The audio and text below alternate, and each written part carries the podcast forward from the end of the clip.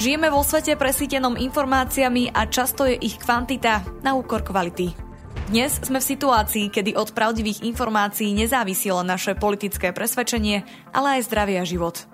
V dnešnom dieli sa budeme rozprávať s projektovou líderkou z Múdry SK Martinou Bolibruchovou o mediálnej gramotnosti a kritickom myslení mladých pred voľbami. Ešte predtým si ale vypočujte krátky prehľad správ.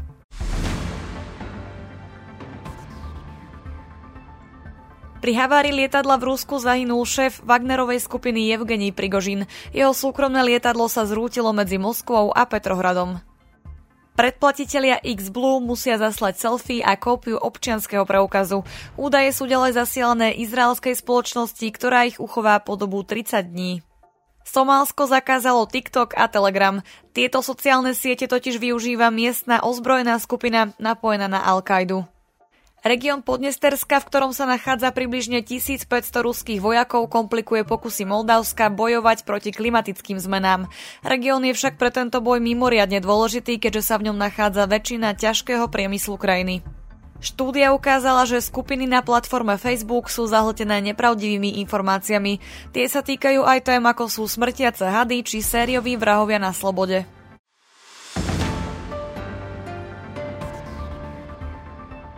Mojím dnešným hostom je Martina Bolibruchová. Dobrý deň. Dobrý deň a ďakujem za pozvanie. Vedeli by ste nám možno na začiatok v skratke vysvetliť, čomu sa projekt z Mudrieska venuje? Z Mudry vzniklo už pred takmer 5 rokmi, eh, lebo sme sa stretli šiesti mladí ľudia, ktorí sme skončili vysoké školy a uvedomili sme si, že stále keď potrebujeme riešiť nejakú otázku v našom eh, dospelom živote, tak to musíme googliť, lebo nás na to tá škola akoby nepripravila. Eh, a povedali sme si, že to chceme zmeniť pre tie ďalšie generácie, takže sme začali tvoriť vzdelávacie videokurzy na témy, ktoré nám prišli byť dôležité pre život život eh, mladého dospelého človeka v 21. storočí, ako je kritické myslenie, digitálna bezpečnosť, ale aj to, ako funguje štát, eh, lebo to považujeme za dôležité. A aktuálne teda pôsobíme na školách, kde pracujeme s učiteľmi, ale aj v online priestore na tých školách robíme napríklad vzdelávacie workshopy o kritickom myslení a sociálnych sieťach a robíme aj vzdelávanie učiteľov, e, ako učiť kritické myslenie a ako ho zaradiť do ich predmetov a osnov. A v online sa teda snažíme šíriť vzdelávací obsah, najmä cez Instagram alebo TikTok, kde mladí ľudia trávia veľa času. A máme aj web z Mudry G. E, to Gčko vzniklo teda, aby sme odlišili tú školskú časť e, od tej onlineovej, takže tá je vyslovená vyslovene určená pre mladých ľudí. Slovensko sa dlhodobo umiestňuje na popredných priečkách v akceptovaní konšpiračných teórií či iného manipulatívneho obsahu. Kde hľadať príčiny?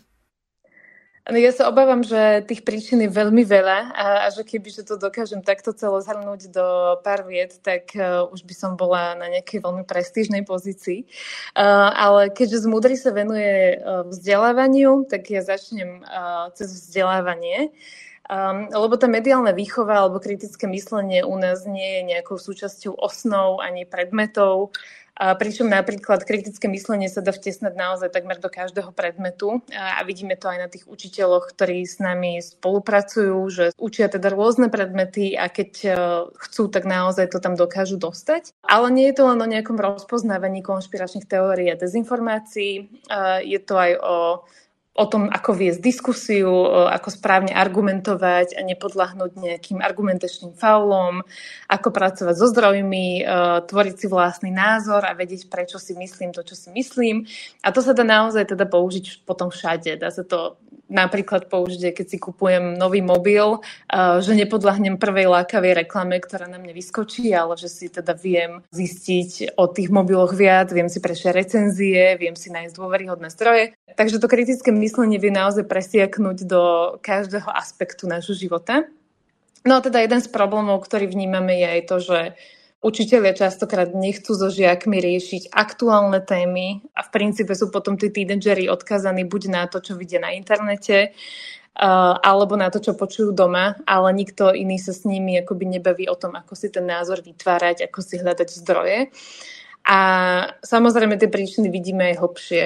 Napríklad v tom, ako Slováci málo dôverujú inštitúciám, štátu, ako máme pocit, že nás neustále chce niekto oklamať a podviesť, eh, či už je to naša vláda, médiá, novinári, Európska únia a tak ďalej. A výskumy pritom dokazujú, že čím viac informácií človek má o fungovaní týchto inštitúcií, tak tým viac má voči ním aj dôvery. Takže my veríme, že napríklad aj informovaním a vzdelávaním sa dá veľa zmeniť, eh, či už na úrovni škôl, nejakých mimoškolských aktivít, takých individuálnych, alebo aj vo veľkom cez eh, komunikáciu štátu alebo aj doslova Európskej únie o tom, ako to celé funguje. Ako sa pozerať na problém nízkej úrovne mediálnej gramotnosti a kritického myslenia? Dotýka sa viac konkrétnej skupiny ľudí alebo ide o celospoločenský problém?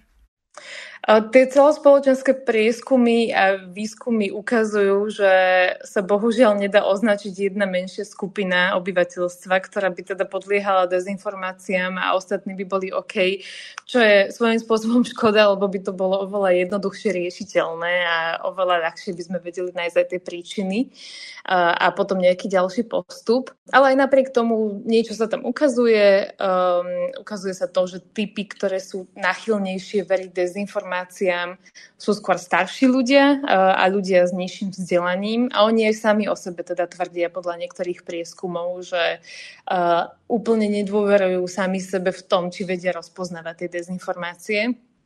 A my napríklad veľa chodíme po školách a vidíme tam, že mladí sú veľmi digitálne gramotní, čo je teda super správa v niečom, že mnoho takých tých klasických online podvodov vedia rýchlo odhaliť na rozdiel od tej staršej generácie. Ale na druhej strane sú mladí ľudia aj takí veľmi emocionálny a ľahšie ovplyvniteľný. Uh, vedia sa na tie také sofistikovanejšie hrozby chytiť, uveriť im. Uh, častokrát najmä, keď v nich nejaká správa vzbudí strach alebo pocit ohrozenia, tak jej podľahnú.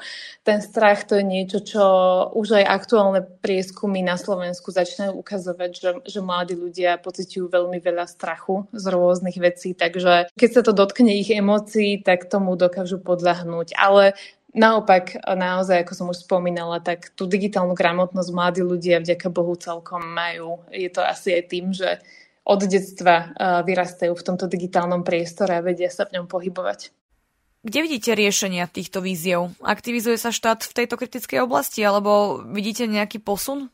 No my si myslíme, že by bola asi škoda vymýšľať koleso, ktoré bude teraz fungovať uh, výnimočne na Slovensku, ale že radšej sa pozrieme na nejaké dáta, uh, na to, čo funguje inde a vezmeme si to ku nám. Uh, lebo to naozaj nie je vo výsledku raketová veda. Uh, znamenalo by to ako som už aj spomínala, dať mediálnej gramotnosti a kritickému mysleniu oveľa väčší a taký naozaj cieľený priestor v školách, pričom začať sa dá už doslova napríklad aj od škôlky, čo si málo kto uvedomuje. Myslíme si, že by sa mali stanoviť aj jasné pravidlá, vďaka ktorým by sme vedeli zasiahnuť proti tým, čo dezinformácie tvoria a šíria a takéto prípady aj medializovať ako také akoby ukážkové a zároveň by sme mali ochrániť tých, ktorým tieto dezinformácie uh, a ich tvorcovia ubližujú. My sami sme teda už viackrát boli tiež pod útokmi rôznych hoaxerov a nie je to nič príjemné uh, a musím povedať, že sme tiež nevedeli veľmi čo s tým robiť, okrem toho, že prečkať to. No a veľkú rolu môžu zohrať aj verejnoprávne médiá, lebo z nášho pohľadu ide o verejný záujem a na teraz máme pocit, že tam takáto téma uh, kritického myslenia alebo rozpoznávania dezinformácií chýba. Už súkromné televízie sa niečo snažia robiť, ale tie verejnoprávne zatiaľ uh, veľmi nie. No a veľkú úlohu v tom majú samozrejme sociálne siete a ich prevádzkovateľia, ktoré by teda mali byť aktívne v boji proti dezinformáciám a Zatiaľ je to teda naopak, eh, že skôr z toho ťažia, eh, skôr podporujú ich šírenie tými algoritmami a že práve tie nenávisťou a lžami nabité príspevky sa sociálnymi sieťami šíria najrychlejšie a najlepšie. Takže kým sa to nezmení na nejakej také vyššej úrovni, eh, ako sa teda EÚ vďaka Bohu snaží, tak musíme na sociálnych sieťach bojovať aspoň individuálne tým, že nebudeme tie dezinformácie šíriť e, a podporovať e, ani reakciami, ani komentármi, ani ničím. A ešte mi napadlo, um, je to skôr taká filozofická rovina, ale občas sa podľa mňa podceňuje, že si želám uh, nájsť taký ten príbeh Slovenska, kde sme sebavedomí, uh, nie sme ohrození Európskou úniou, NATO, migrantami, menšinami, USA. Uh, skrátka vieme, že máme nejakú hodnotu a že môžeme tomuto štátu dôverovať. Takže by sme sa tým mohli zbaviť potreby neustále hľadať, že kto nám ako ublíži, kto nám čo zatajuje. A v tom môže pomôcť napríklad aj nejaká tá spomínaná komunikácia alebo informačné kampane od štátu, ale aj zmena myslenia teda každého z nás v tom, že nie sme utlačaní Slováci a niekto nás neustále neohrazuje a nikto nám nič nezatajuje a netreba teda hľadať nejaké skryté tajomstva. Pri svojich aktivitách sa nezameriavate len na mladých, ale aj na tú staršiu generáciu, čiže učiteľov, ktorí vychovávajú. Aký reakcií sa vám dostáva z tejto strany? Áno, my teda robíme um, viacdielne webináre pre učiteľov o tom, ako učiť kritické myslenie. A fakt je ten, že tie webináre fungujú tak, že ten učiteľ sa na ne musí prihlásiť. Čiže vo výsledku robíme s aktívnymi učiteľmi. Dobrá správa je ale tá, že to nie sú iba nejakí mladí učitelia z veľkých miest, ale že sa stretávame naozaj s učiteľmi a učiteľkami rôzneho veku, z rôznych regiónov, niekedy naozaj vyslovene z rôznych dedinských škôl po celom Slovensku.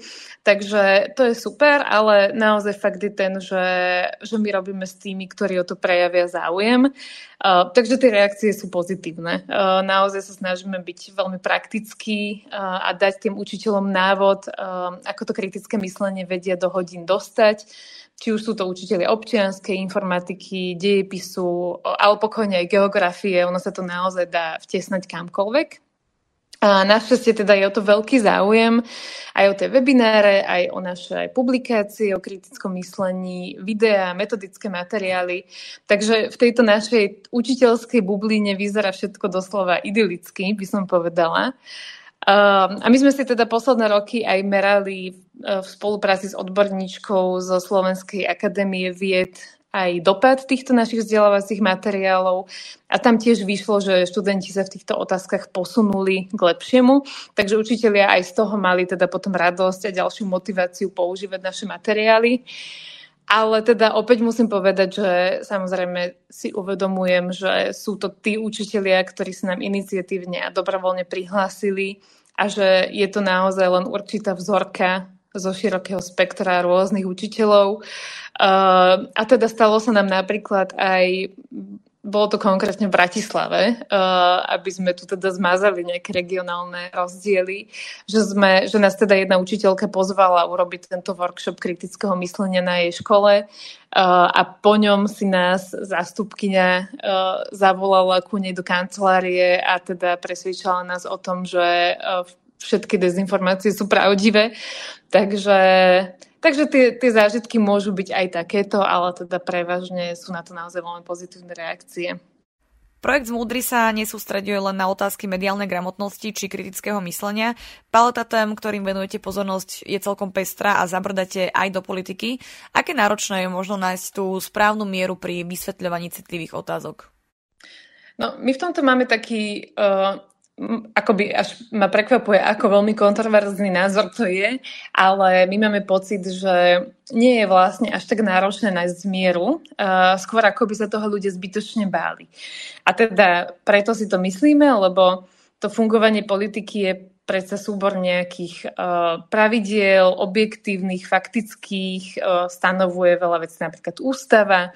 A tieto pravidlá platia pre každú vládu alebo parlament rovnako a my ich len popisujeme a čo najzrozumiteľnejšie vysvetľujeme. Čiže do toho naozaj žiaden nejaký politický alebo osobný názor e, nemusí vstupovať, lebo tie, tie pravidlá sú jednoducho jasne dané. A vždy teda náš cieľ je vysvetliť danú problematiku, zložitý nejaký pojem alebo proces, takže ho jednoducho popíšeme, objasníme, nevkladáme do toho vysvetľovania žiaden osobný postoj, alebo e, dokonca sa snažíme vyhýbať aj konkrétnym príkladom, kde by sme menovali nejaké strany, nejakých politikov, političky a kde by sme teda mohli byť zbytočne hodnotiaci. Čiže jednoducho sa držíme tých faktov a je teda podľa nás vyslovene až nepravdivé to, že politika do škôl nepatrí. Uh, nepatrí tam určite nejaká propagácia politikov alebo strán alebo názorov, s tým na 100% súhlasíme, ale to, aby sme rozumeli, ako u nás veci fungujú, je predsa nejaký základný predpoklad, uh, aby sme mohli robiť informované rozhodnutia. Však uvediem iba jednoduchý príklad. Uh, bude nás čakať napríklad prezidentská kampaň a keď napríklad kandidát na prezidenta začne slúbovať veci, na ktoré nemá žiadne kompetencie, napríklad e, znížiť ceny potravín tak pokiaľ máme naozaj dobré informácie o tom, ako náš štát funguje, tak nás takýmto vlastným slúbom nemôže oklamať, lebo vieme, ako táto krajina a delba moci funguje. Takže e, my veríme, že tá politika do škôl patrí na takej úrovni, aby sme naozaj rozumeli tým procesom, e, tým pravidlám a tomu, ako tu veci fungujú a potom naozaj vedeli kriticky a informovane sa rozhodovať aj vo voľbách, ale aj v tom, komu veríme, komu nie, čo nás nahnevá, keď vidíme vidíme na internete a čo nás nahnevať nemusí, lebo vieme, že je to hlúposť. Okrem iného ste nedávno vydali príručku pre prvovoličov. Čo je obsahom a čo vás k jej vytvoreniu viedlo? My vnútri vždy, keď sa dejú nejaké veľké veci spoločnosti, ako napríklad sú parlamentné voľby, uh, tak sa snažíme robiť nejaké aktivity navyše. Uh, pred pár poslednými parlamentnými voľbami sme mali napríklad kampaň so vzdelávacími influencermi, ktorí vysvetľovali taktiež toto fungovanie aj volieb, aj štátu. A teraz sme si povedali, že máme veľa vzdelávacieho a vysvetľujúceho obsahu o tom fungovaní politiky a volieb už hotovej. Takže je škoda to akoby nedať aj do nejakej inej podoby, lebo väčšinou to máme buď vo forme e, Instagramových príspevkov alebo videí. A v minulosti sme vydali príručku o kritickom myslení a digitálnej bezpečnosti e, a bol o ňu veľmi veľký záujem zo strany škôl. Takže sme pochopili, že aj takáto akoby tlačená papierová žánrová klasická forma je niečo, čo môže veľmi dobre fungovať a preto sme teda dali dokopy všetky tieto naše už spracované materiály. A teda tá príručka sa delí na tri také základné časti. Prvá časť hovorí všeobecne o fungovaní politiky, lebo by sme boli veľmi radi, keby že táto príručka je teda aktuálna aj po voľbách, aby to nebola iba taká jednorazová aktivita, ale naozaj tam akoby zrozumiteľne s rôznymi grafikami, obrázkami, čo mladí majú radi, vysvetľuje napríklad, ako sa príjmajú zákony, aký je rozdiel medzi koalíciou a opozíciou, medzi parlamentom a vládou a tak ďalej a tak ďalej. A druhá časť je vyslovene zameraná na fungovanie volieb, ale taktiež akoby spôsobom, ktorý bude aktuálnej po voľbách. Nie je to viazané na tieto jedinečné voľby. A vysvetľujeme tam napríklad, ako sa delia kreslá v parlamente po voľbách, koho volí človek, keď teda nejde voliť, čo sa deje s tým hlasom neodovzdaným, ale aj to, ako rozpoznať možno populistov v kampani a ako si zodpovedne vybrať. Tu chcem teda opäť iba zdôrazniť, že tam nespomíname naozaj žiadneho kandidáta, žiadnu stranu. Hovoríme vyslovene všeobecné typy, ako napríklad, e, aby si človek pozrel programy, aby si pozrel televíznu diskusiu, aby sledoval daného politika alebo političku na sociálnych sieťach a tak ďalej. Teda nikto sa nemusí bať, že by to bola nejaká stranická propaganda.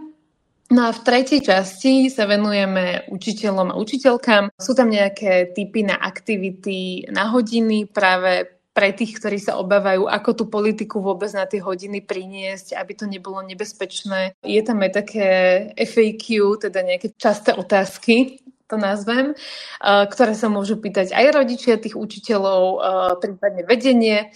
Takže sa snažíme tým učiteľom dať akoby dobrý základ a dobrú pomôcku k tomu, aby tú politiku vedeli správnym spôsobom doniesť na ich hodiny. Hovorí projektová líderka v Zmudri SK Martina Bolibruchová. Ďakujem za rozhovor. Ďakujem aj ja. Ak sa vám tento diel páčil, môžete nás podporiť či už jednorázovo alebo pravidelne cez Patreon. Umožnite nám tak vytvárať nielen kvalitný obsah, ale tiež budovať komunitu ľudí, ktorí rozumejú potrebe zdravého a transparentného infopriestoru. Viac informácií nájdete na stránke infosecurity.sk v sekcii podpora. Na príprave podcastu sa podielal Peter Dubóci. Táto epizóda vznikla s podporou Open Information Partnership. Verím, že si nás pustíte aj na budúce.